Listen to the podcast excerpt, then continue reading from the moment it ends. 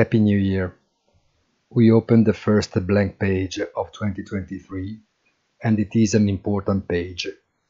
Once the accounts of 2022 have been closed in red, there are two contrasting and inverse forces in place.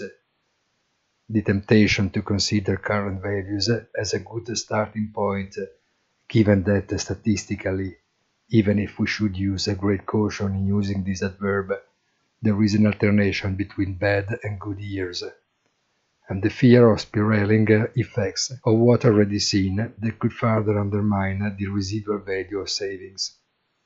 The blank page, however, will not be written neither in a day nor in a week, but the color of the ink appears from the first letters. Have a nice day, and please visit our site easy-finance.it.